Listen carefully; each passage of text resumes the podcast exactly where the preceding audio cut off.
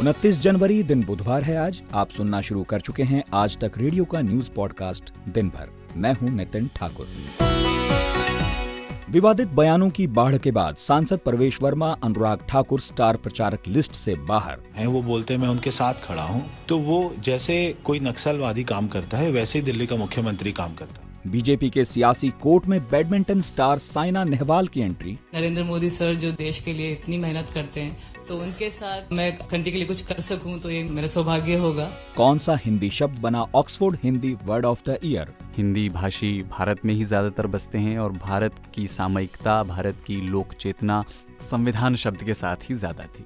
बात होगी रोहित शर्मा के उन दो छक्कों की जिन्होंने हिंदुस्तान की साँसें रोक दी। लेकिन सबसे पहले रुख बड़ी खबरों का।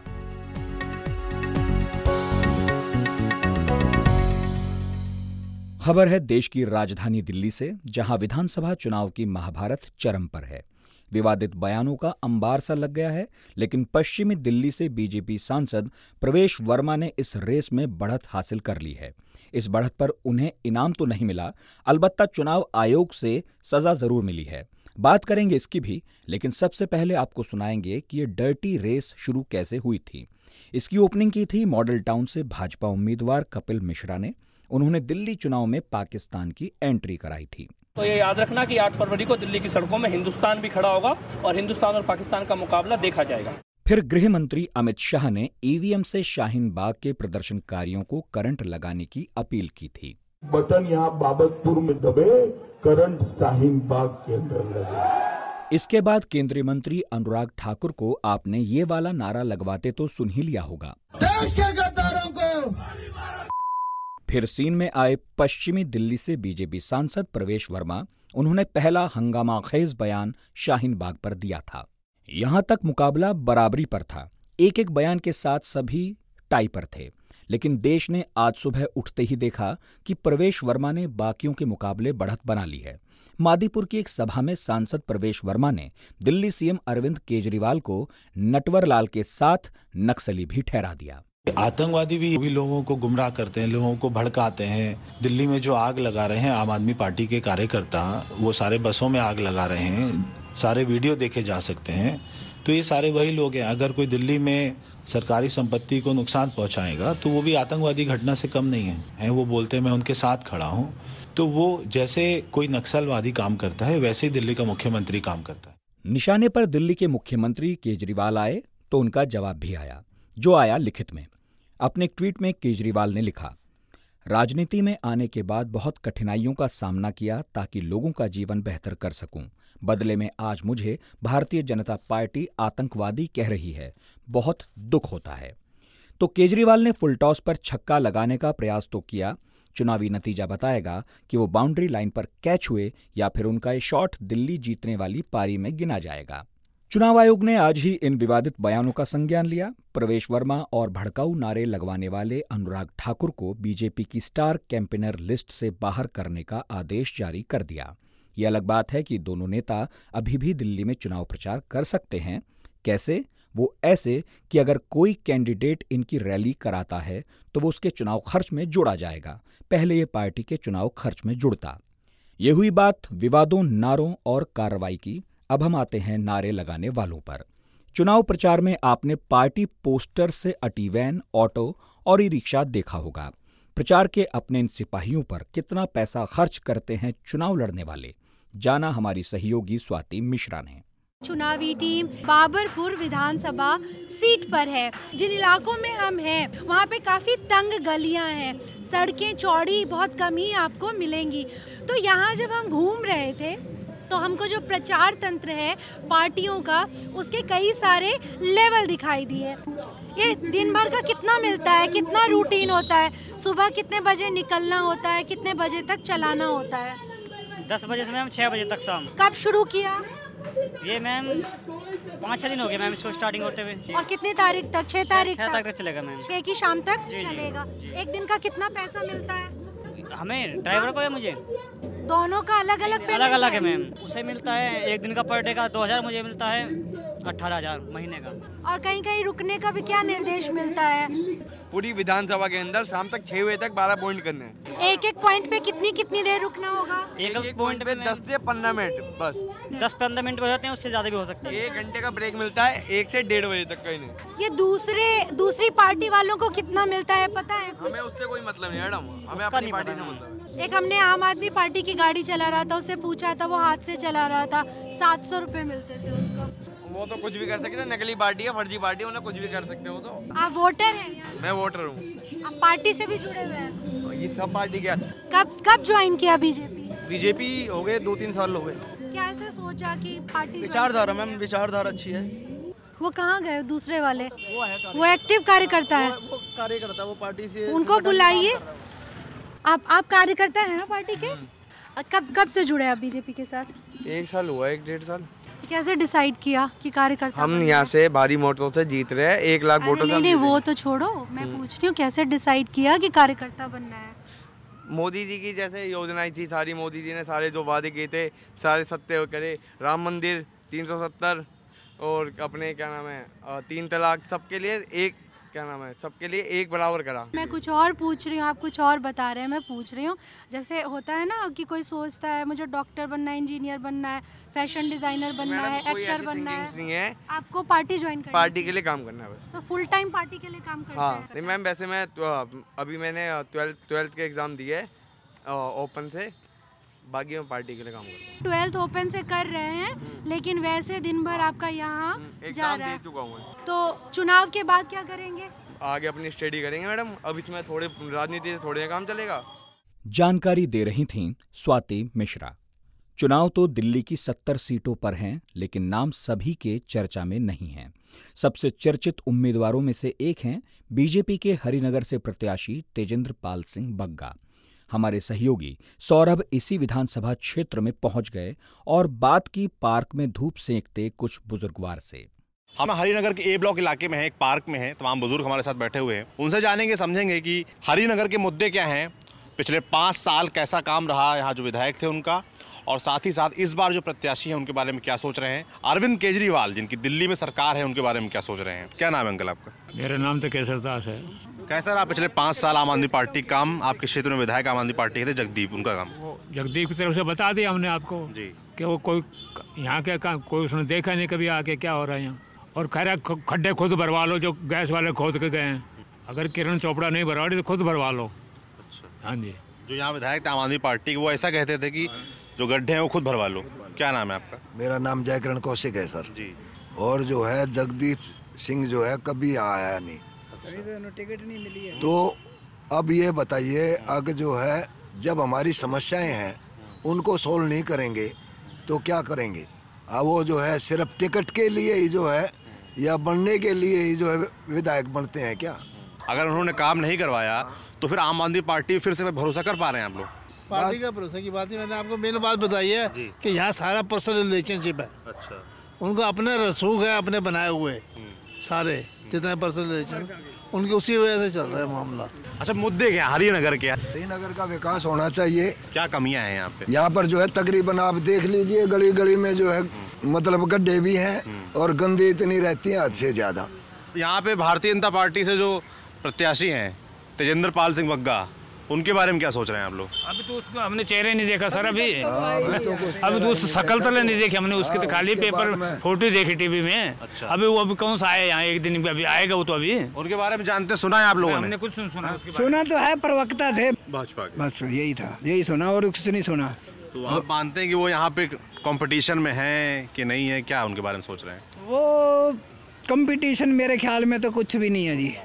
हाँ जी ये तो बहन जी ही जीतेगी राजकुमारी कोकल ही कुछ इनकी अपनी वोटें भी हैं और कुछ केजरीवाल के नाम के ऊपर वोट पड़ेगी जी दिल्ली के वोटर्स से बात कर रहे थे सौरभ सियासत के बाद रुख सेहत का और बात कोरोना वायरस की चीन के वुहान से फैले कोरोना वायरस से संक्रमित होने वालों की गिनती अब छह हज़ार बावन का आंकड़ा छू चुकी है करीब सौ लोगों के अलावा बाकी सारे मरीज़ चीनी हैं। 132 लोगों की मौत हो चुकी है। हमारे सहयोगी ऋतुराज ने विज्ञान की खबरों पर नज़र रखने वाले आज तक डॉट इन के ऋचिक मिश्रा से वुहान के उस पशु बाज़ार के बारे में जाना, जहाँ इंसानों को खाने के लिए हर जानवर उपलब्ध है। पूरी दुनिया में इस टाइम जिस कोरोना वायरस की बात चल रही है, जो लोगों को डरा रहा है, वो बेसिकली शुरू हुआ है वुहान के एक एनिमल मार्केट से जिसको जानवरों का बाज़ार कहा जाता है। और उस बाज़ार में अगर आप जाएँ तो आपको दुकानों पे एक रेट कार्ड मिला लगा हुआ मिलेगा जिसमें चाइनीज़ भाषा में उनकी कीमत लिखी होती है। वो रेट कार्ड मैंने देखा उसमें भारतीय मुद्रा में भी लिखा हुआ था प्राइस कितना मिलता है। भारत भारत के अनुसार मार्केट में क्या दाम है? हाँ वो आ, कुछ जगहों का लिखते रखते हैं क्योंकि वहाँ पे बहुत से लोग भारतीय काम भी करते हैं जो खाने पीने के शौकीन हैं। और इस मार्केट में करीब 112 प्रजातियों के 112 अलग अलग जीव जंतु मिलते हैं। उसमें स्तनधारी भी हैं सरिसृप भी हैं मछलियाँ भी हैं। नाम लेकर बताइए कैसे जान कैसे कैसे जानवरों के मीट वहाँ मिलते हैं। मुर्गा सुअर गाय भैंस लोमड़ी कुत्ता मोर शाही जो कांटे वाला एक जानवर होता है। भेड़िए के बच्चे खरगोश शुतुरमुर्ग मगरमच्छ बिच्छू कछुआ ऊँट घड़ियाल मेढक, ईल मछली और जो हिमालयी रीज हिमालयन रीजन्स में जो बड़ा सा एक भैंस जैसा याक पाया जाता है तो याक के शरीर के अंग बिकते हैं, सर उसका खाया जाता है, वो बिकता है।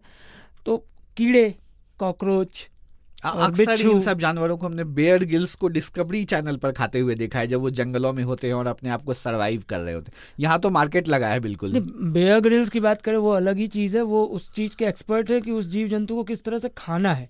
वो उसको सर्वाइव कर सकते हैं। लेकिन आमतौर पर इस तरह के मार्केट में इसको खाया जाना है वहाँ से ख़रीद करके खाना जैसे वहाँ पे अभी जो ऑस्ट्रेलिया में आग लगी थी वहाँ पे एक जंतु बहुत परेशान था उसका नाम था कोआला चीन में कोआला भी मिलता है। और कंगारू भी मिलता है।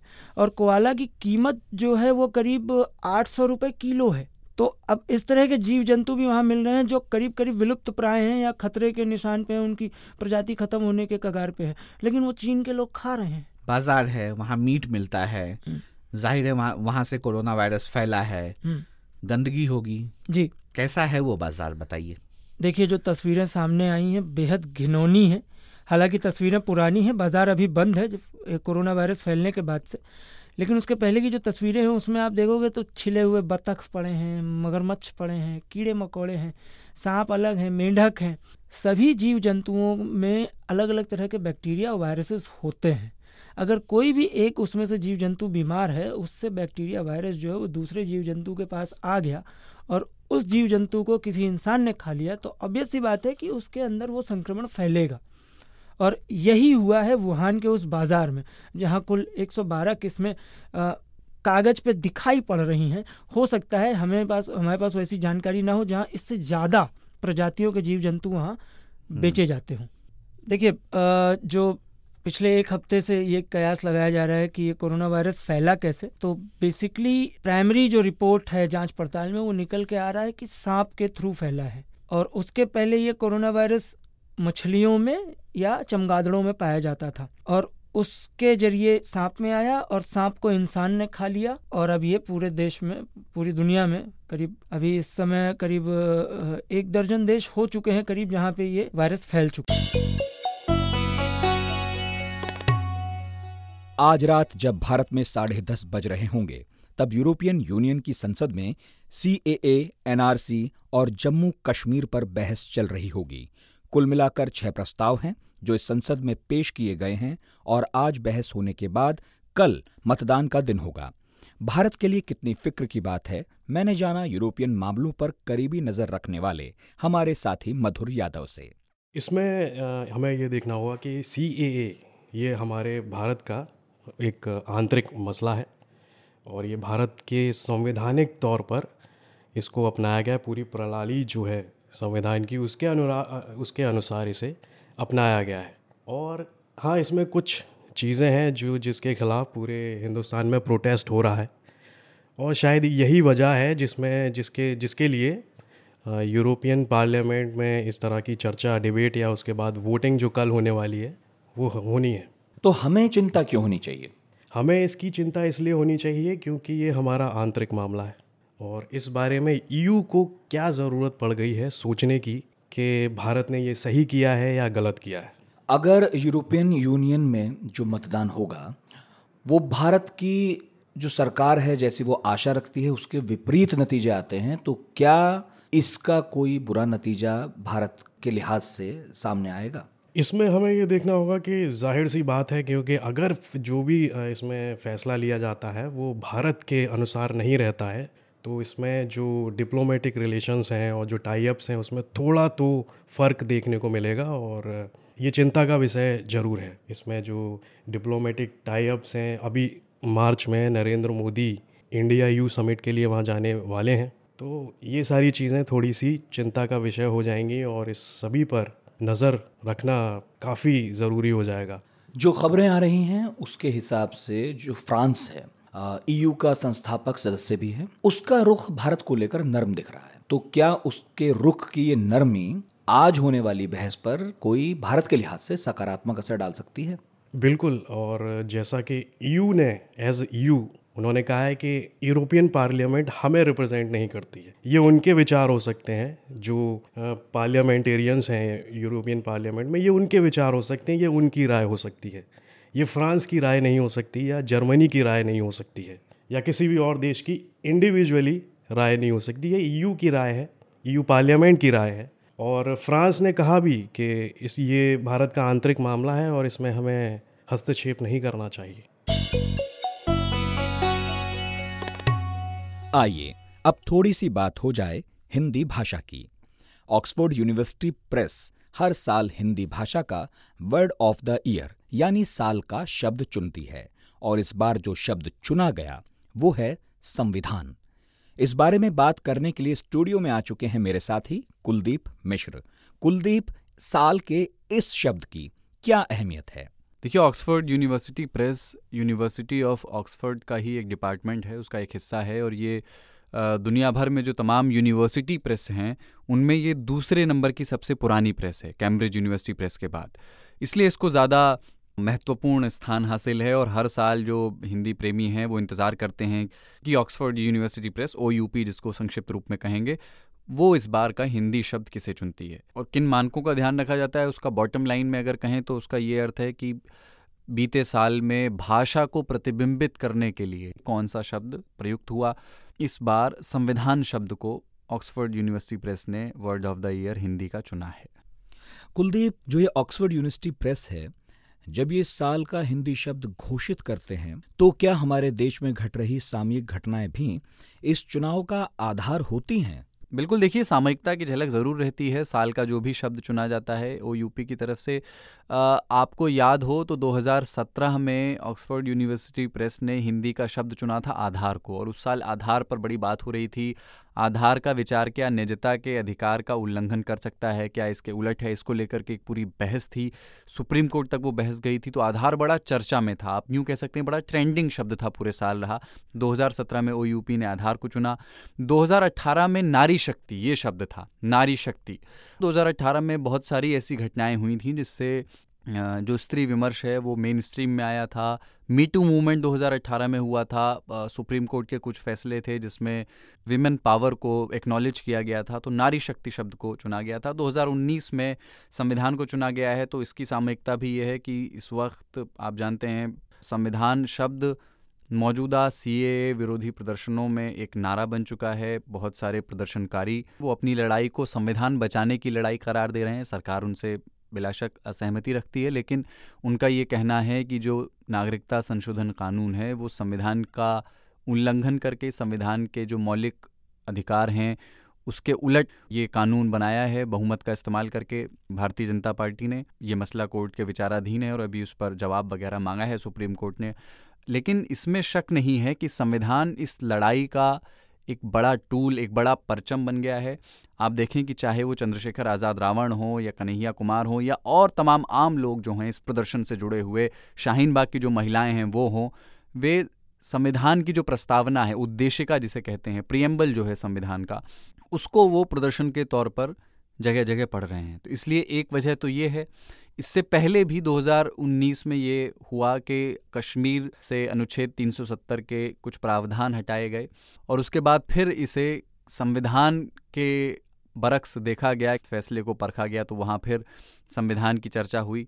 और 2019 में संविधान से जुड़ा हुआ एक और बड़ा महत्वपूर्ण कार्य हुआ, वो था इस दुनिया के सबसे बड़े लोकतंत्र का, वो आम चुनाव हुए, लोकतांत्रिक रूप से मतदान के द्वारा एक सरकार सत्ता में आई उसके बाद कर्नाटक में सांसदों की अयोग्यता का मुद्दा था। उस पर भी आपको याद हो कि एक संवैधानिक परंपराओं की एक चर्चा शुरू हुई और सुप्रीम कोर्ट तक वो मामला भी गया। महाराष्ट्र में भी संवैधानिक मूल्यों को बचाने के लिए और एक स्थिर सरकार सुनिश्चित करके लोकतंत्र को सुचारू रूप से चलाने के लिए सुप्रीम कोर्ट ने फ्लोर टेस्ट का आदेश दिया था। 2019 में ही ये हुआ कि अयोध्या मंदिर बाबरी मस्जिद विवाद, जो जो कि एक कानूनी विवाद था और लंबा विवाद था उसको संवैधानिक आधार पर सुप्रीम कोर्ट ने उसका एक फ़ैसला लिया और पूरे देश ने संविधान के प्रभाव को महसूस किया। सबरीमला मुद्दे पर एक जज ने ये टिप्पणी की थी कि प्रत्येक व्यक्ति को ये याद रखना चाहिए कि पवित्र पुस्तक कोई धार्मिक पुस्तक नहीं होती, वो भारत का संविधान है। तो 2019 की अगर बात करें तो ऐसे बहुत सारी घटनाएँ थीं जब संविधान चर्चाओं के केंद्र में रहा, उसने न सिर्फ़ नीति नियंताओं को प्रभावित किया, बल्कि लोक चेतना को प्रभावित किया। लोक चेतना के स्तर पर जो सरकार विरोधी प्रदर्शनकारी थे, उन्होंने भी संविधान की चर्चा की।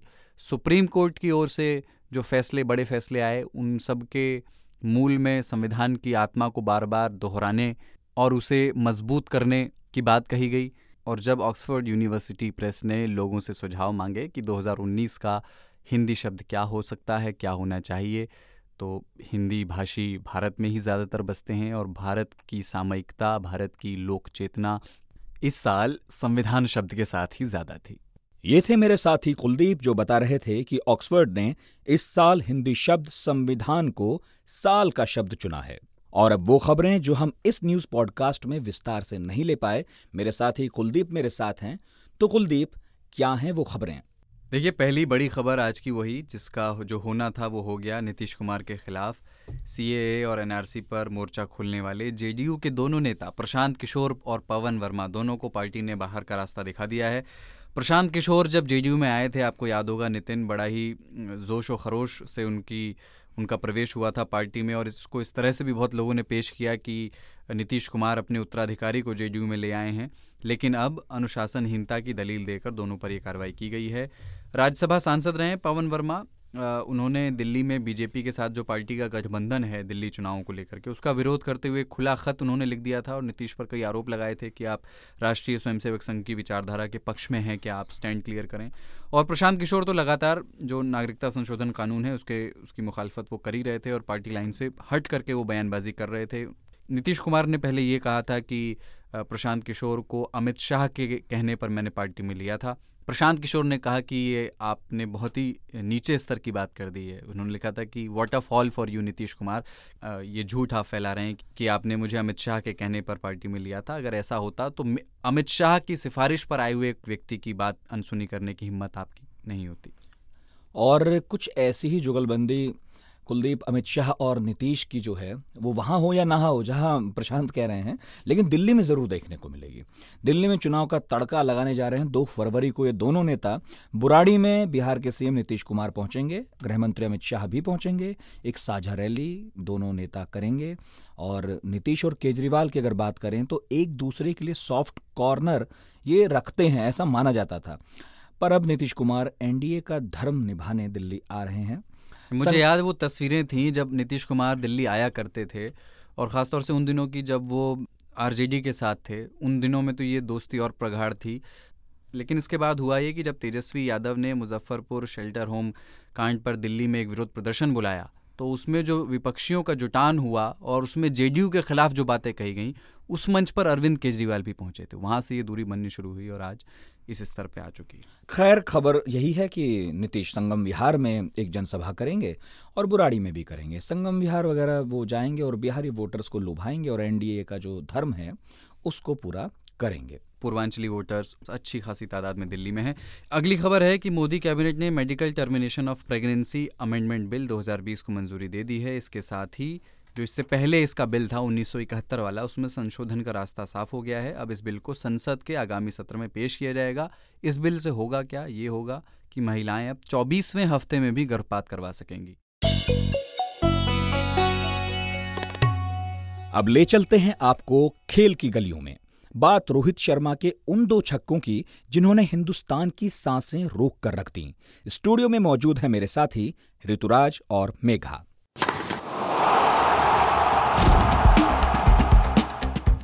सुपर ओवर के अंतिम दो गेंदों पर मेरी साँसें रुक गई थी, मेघा। आपकी भी रुकी थी? जी, बिल्कुल, और ऐसे मैच में साँसें रुकी जाती हैं जहाँ बात सुपर ओवर तक पहुँच जाए। रोहित शर्मा की बात करें सुपर ओवर में जो उन्होंने बल्लेबाजी की अदरवाइज़ भी जो मैच में बल्लेबाजी की पहले इनिंग्स में, पहले दो मैचेस में नहीं चले थे। और यही खासियत है इंडिया के बल्लेबाजी की कि कोई ना कोई स्टेप अप कर जाता है। अभी तक विराट कोहली के बल्ले से भी, क्योंकि स्टैंडर्ड इतना हाई कर रखा है विराट कोहली ने अपना, अभी तक उनके स्टैंडर्ड के लिव अप करने वाला कोई इनिंग्स नहीं आया था। लेकिन इस मैच में जब बाकी के फॉर्म के प्लेयर के राहुल और श्रेयस अय्यर उतना अच्छा नहीं कर पाए इन दोनों सीनियर प्लेयर्स ने रिस्पॉन्सिबिलिटी उठाई और इंडियन टीम को जीत दिलाई। हिटमैन की अगर बात करें तो 40 बॉल पे पैंसठ रन बनाए छह चौके और तीन छक्के उसमें शामिल थे। विराट कोहली आज चौथे नंबर पे आए लेकिन फिर भी अच्छा परफॉर्म किया। विराट कोहली से अच्छे परफॉर्मेंसेस की एक्सपेक्टेशन होती है वो थ्राइव करते हैं जहाँ पे सिचुएशन थोड़ा प्रॉब्लमैटिक हो जाए। यहाँ पे देखा कि विकेट जल्दी गिर गए थे ऑल इंडिया की स्टार्ट बहुत अच्छी रही थी। 89 विदाउट लॉस था। यहाँ पे थोड़ा क्रेडिट देना होगा। न्यूजीलैंड के पेसर्स को भी लेंथ को पुल बैक किया, वहाँ पे कटर्स बोल किए। तो उससे क्या हुआ कि इंडिया को रिस्ट्रिक्ट कर पाए 179 पे, जो कि बहुत ज़्यादा नहीं लग रहा था। क्योंकि न्यूजीलैंड में पिचेस जो है, उतनी बड़ी ग्राउंड जो है, उतने बड़े नहीं होते हैं। और थोड़ा मैं न्यूजीलैंड की बात करूँगी, इससे पहले कि हम इंडिया की और तारीफ़ करें। इतना अच्छा प्रदर्शन रहा। केन विलियमसन कप्तान जो है, हम शुरू में उनको बतौर टेस्ट बैट्समैन जानते थे ओडीआई बैट्समैन जानते थे लेकिन जिस तरह उन्होंने टी में अपने आप को री किया प्रॉपर क्रिकेटिंग स्ट्रोक्स के साथ 200 से ऊपर का स्ट्राइक रन 48 बॉल्स आठ चौके छह छक्के। और स्ट्राइक रेट पे नज़र बिल्कुल जानी चाहिए 197 ऑलमोस्ट 200 जी कि ऐसे खेल के साथ भी जहाँ पे आप बहुत ज़्यादा स्लैम बैंग नहीं जा रहे प्रॉपर क्रिकेटिंग स्ट्रोक्स के साथ भी आप रन जल्दी बना सकते हैं। इन सबों के बीच जिस खिलाड़ी की तारीफ़ करनी चाहिए हमें, वो के राहुल। विकेट के पीछे उन्होंने रन बचाए हैं। अंतिम ओवर में कमाल की विकेट कीपिंग की है, जिससे मैच सुपर ओवर में गया है। इतने एक्सपेक्टेशंस नहीं थे के राहुल से कि इतनी अच्छी विकेट कीपिंग करेंगे, जो उनको मौका मिला वो फ्रीक था, क्योंकि ऋषभ पंत को कॉन्कशन होना मैच के बीच में वहाँ पे उनको विकेट कीपिंग करना, क्योंकि अदरवाइज़ अगर सीरीज़ से पहले ऋषभ पंत को कोई इंजरी हुई होती तो हम संजू सैमसन को ट्राई कर रहे होते। लेकिन ये होता है ना लक वो जब चल जाता है। लाबुशेन एक अच्छे थोड़ा ड्रिफ्ट कर रही हूँ मैं बट लाबुशेन एक इतने अच्छे बल्लेबाज थे, उनको मौका इसलिए मिला क्योंकि स्टीव स्मिथ को कॉन्कशन इंजरी हुई थी।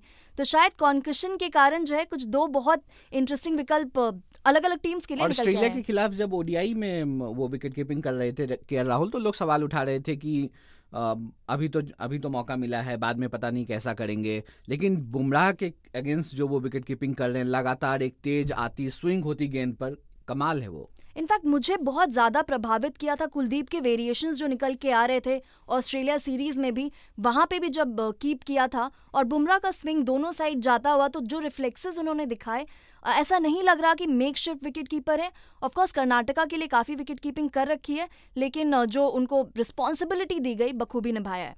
विकेट के पीछे दो कैच भी लपके हैं उन्होंने। और बहुत इंपॉर्टेंट होता है ऐसे इनकाउंटर्स में ये कैचेस पकड़ना। थोड़ा और अगर हम बात करें शुभम दुबे को, जिनको एक्सपेरिमेंट किया गया था नंबर थ्री पोजीशन पे, इससे पहले जब किया गया था इंडिया में एक्सपेरिमेंट किया गया था और दोनों ने पचास रन बनाए थे, लेकिन इनिशियली स्ट्रगल किया था। और यहाँ पे भी बहुत कंफर्टेबल नहीं लगे उस पोजीशन पे। और न्यूजीलैंड की धरती पे भारत ने पहली बार सीरीज़ भी जीत लिया टी ट्वेंटी एक नेमेसिस टाइप का न्यूजीलैंड बना रहा है इंडिया के लिए टी ट्वेंटीज में। अगर 2007 पे ध्यान डालें वर्ल्ड कप हमने जीता था, लेकिन एक ही मैच हारे थे, वो न्यूजीलैंड से हारे थे। और उसके बाद लंबे टाइम तक न्यूजीलैंड से ओडीआईज और टेस्ट तो हम जीतते आ रहे थे, लेकिन टी ट्वेंटीज़ में प्रॉब्लम प्रॉब्लम रही थी इंडिया के लिए। तो ये बहुत इंपॉर्टेंट जीत है कि न्यूजीलैंड में सीरीज़ और जीत के जीत के साथ आगाज़ किया टी ट्वेंटीज़ में। दो और फॉर्मेट्स आने हैं, और उसमें भी ये मोमेंटम इंडिया कैरी फॉरवर्ड कर पाएगी। दिन भर में आज इतना ही। आपसे हमारी अगली मुलाकात कल फिर होगी। आप जानते हैं ऑडियो खबरें हिंदी में सुनने के लिए आपको कहाँ आना है। आज तक रेडियो पर, जो उपलब्ध है आज तक डॉट इन और आज तक की मोबाइल एप्लीकेशन पर। अभी हम दिन में एक मिनट के चार बुलेटिन करते हैं और हर रोज शाम छह बजे एक न्यूज़ पॉडकास्ट करते हैं, जिसका नाम है दिन भर जो अभी आप सुन रहे थे। खबरों के अलावा भी हम कई तरह के पॉडकास्ट लेकर आ रहे हैं, जिनमें क्राइम की कहानियाँ भी हैं, खेल की बहसें भी हैं, और वो भी है जिसे विशुद्ध बत कही कहते हैं। नितिन ठाकुर के साथ थे आप, नमस्कार।